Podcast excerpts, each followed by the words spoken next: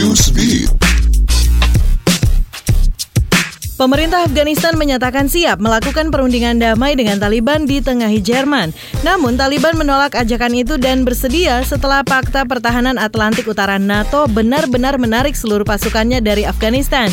Menteri Urusan Perdamaian Afghanistan Abdul Salam Rahimi seperti dilansir AFP menyatakan mempersiapkan rombongan juru runding sebanyak 15 orang untuk bertemu dengan delegasi Taliban.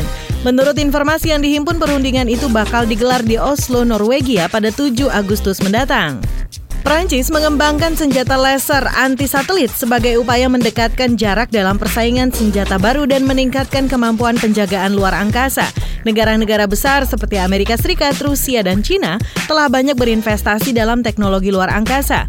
Menteri Pertahanan Prancis Florence Parly menyatakan ada sebanyak 2.000 satelit aktif yang saat ini mengorbit bumi, dengan sebagian besar berfungsi untuk komunikasi komersial dan militer, namun ada juga yang ditujukan untuk cuaca dan mata-mata. Sebuah desa yang terletak di kota kecil Montisiaga, Swiss menawarkan rumah-rumah kuno yang kosong dengan harga sangat murah yaitu 1,5 dolar Australia atau setara 15 ribu rupiah. Dilansir situs realestate.com.au, tawaran murah ini dilakukan penduduk untuk merevitalisasi perekonomian desa yang menurun. Kota Montisiaga itu terletak di perbatasan Swiss dan Italia dengan mayoritas penduduk berbahasa Italia.